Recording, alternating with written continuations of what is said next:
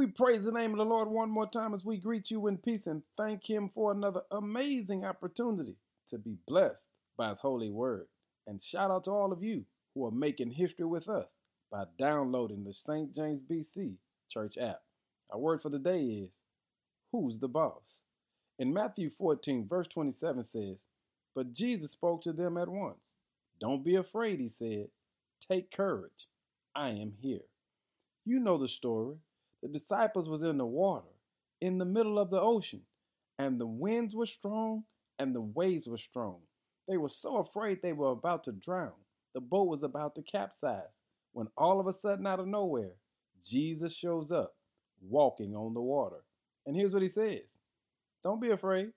Take courage. I am here. Here's what the Lord allows us to know. Fear is a permanent part of the human experience, but no one wants fear to be the boss of them. And it doesn't have to be because you have a boss who has already conquered life and who has already conquered death. He is who he claimed to be. He is worthy of our worship. And he is Jesus. Jesus is the boss. You see, the life of Jesus is an invitation and a promise. It's an invitation to follow him and a promise that you can follow him without fear.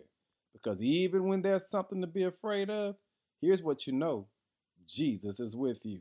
Hey, family, you've got to understand who the boss is in your life.